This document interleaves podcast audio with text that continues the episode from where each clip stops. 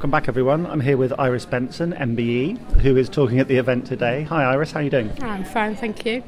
So, tell us a little bit about what you're going to be saying at this event today in Leeds. Well, first of all, I want to say thank you. Uh, thank you to all the staff and all our people in our care for trying to make a difference um, to how we are looking at reducing restrictive practices. So that's the first thing I want to say a big thank you because there's a lot of hard work going on.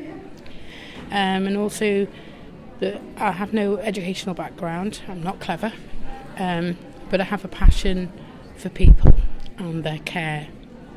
And I will be sharing today a little about what restraint feels like, but also to say this was a long time ago. Um, my last admission was six years ago, which is really lovely to think about because it means things have become different for me, and I want that to happen for others if we can. So, we should say up front to put a trigger warning on this because obviously you're going to be saying some things here that may be distressing for people. Mm. Um, but yeah, tell us a bit about your experience of being in, in patient care and being restrained. So first of all, let me say that we've all got lived experience. Our staff have got lived experience. That's why we put a clear trauma warning out before I ever speak, because I am going to speak today about what it feels like to be restrained, um, but also to say that it's we have to be incredibly realistic that sometimes I need to be restrained from me because I'm so ill. At when I am very poorly, I'm not in your world anymore. I'm back in a, a world that was so different from today, and I'm very frightened.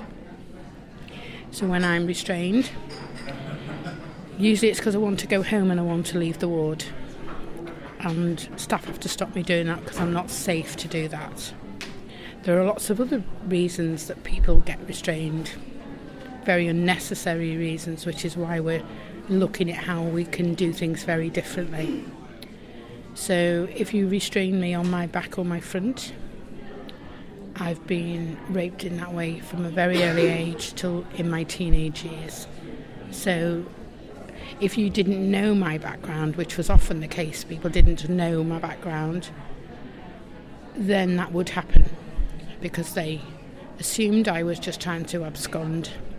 I wasn't, I wanted to go home because when I was at home, I knew what to do, what to say, how to behave to keep myself safe. So, um, yes, I did want to go home to the abusers, but at the end of the day, as long as I did as I was told, I was okay, I was safe. It's not the same now, um, and I understand that, so I've got a real lot of insight into my illness, which is, well, I've got that many, I could probably have them initialed after my names and look very clever. And I'm not. So if you abbreviated all my diagnosis, it would look quite good on a CV. Um, but I have got a label of PD, personality disorder, emotionally unstable personality disorder. So emotional's okay, unstable's not particularly useful when you're on a ward. So I change language all the time. But I've also got a diagnosis more fitting with me called DID, DID, which is dissociated identity disorder. Um, so I can dissociate because of a trigger. So working hard now on trauma informed care, not just for people like me, but for our staff too. So use my lived experience in that way, but being mindful that whenever I speak, there could be people in that room that will, would be triggered by this. So we have to support them, but we also have to support staff too. You know, um, they're people too. And often we think more about, well, I've noticed over the last few years it's been concentrated on service users, and that's fine because they're in our care. But we also have to think that if we don't look after our staff, they could become service users too.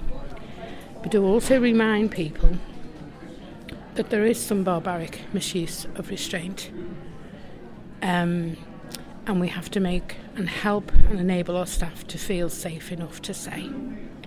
Because if we don't, we're not going to stop this. They've got to feel safe too. Yeah. I, I, I've spoken to a few people here today and they've kind of used this concept of appropriate restraint and inappropriate restraint. And I'm fascinated by your kind of description saying you, you felt that it was the right thing to do sometimes for you. Is that, was that always the case or do you feel that you've ever been inappropriately restrained? Absolutely, yeah. Um, and I, and I'm not going to get into the blaming game for that because we didn't have the knowledge and skills we have now. There are lots of other things we can do, and there's lots of other people we can that can support us to reduce restraint. So thinking about um, every person on the ward, so our allied health professionals who are OTs, every other discipline in our care can offer support um, so I've got physical disability and mental health. But at the end of the day, my physical disabilities have been ignored because I've had mental health. So I might not have had my stroke if people had listened to why I was falling over and not blaming my self-injurious behaviour. Um, telling me things like don't throw yourself at the wall, Iris will give you. Um, you're getting enough attention because I've got that horrible label of PD. So I'm attention seeking, narcissistic, manipulative. Possibly, I think we've all got traits of that. We have to be careful what we're blaming people for. Yeah. So, yeah, we've got a long way to go, but you know what? I've seen such. Um, so many lovely things happening for people now, and we need to just build on them now, I think. And today, the research for me is critical.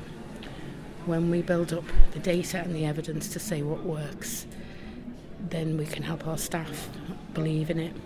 And we've got to get the biggest thing for me, I think, at the moment is if I had a pound for every time a member of staff says to me, we need the time to do all these and implement all these things, I'd be very rich.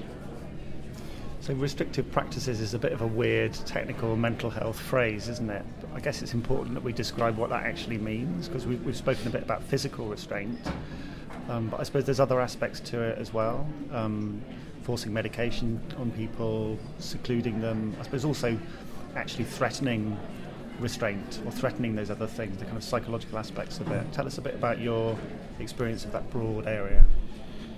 Well, I've been medicated to the hilt over years. I think I've had every every single medication. I think one of the staff referred to the amount of medication I was on as my dinner. So, um, thinking about the side effects of medication that they can also exacerbate your mental health condition. So think about self-harm and some of the antipsychotics um, can make your self-injurious behaviour worse and your voice is worse. Um, seclusion. What is seclusion? We have to think about what it is and what it does. If you lock me in a room, then you're going to come into a total emotional, physical, destroyed person um, because I was locked in rooms when I was little. So if you lock the door, that recreates another thing, and so then you're going to recreate something even worse, where I'm more likely to be restrained again um, and injected.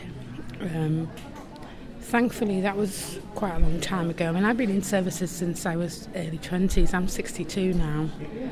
And I think that's where my passion lies. I don't want to see other people um, having to go through that, and hopefully, we are making enormous changes yeah. Thank you so much for sharing with us. Um, really looking forward to hearing how people respond to what you say here today. And yeah, keep up the amazing work. Thank you. Thank you so much.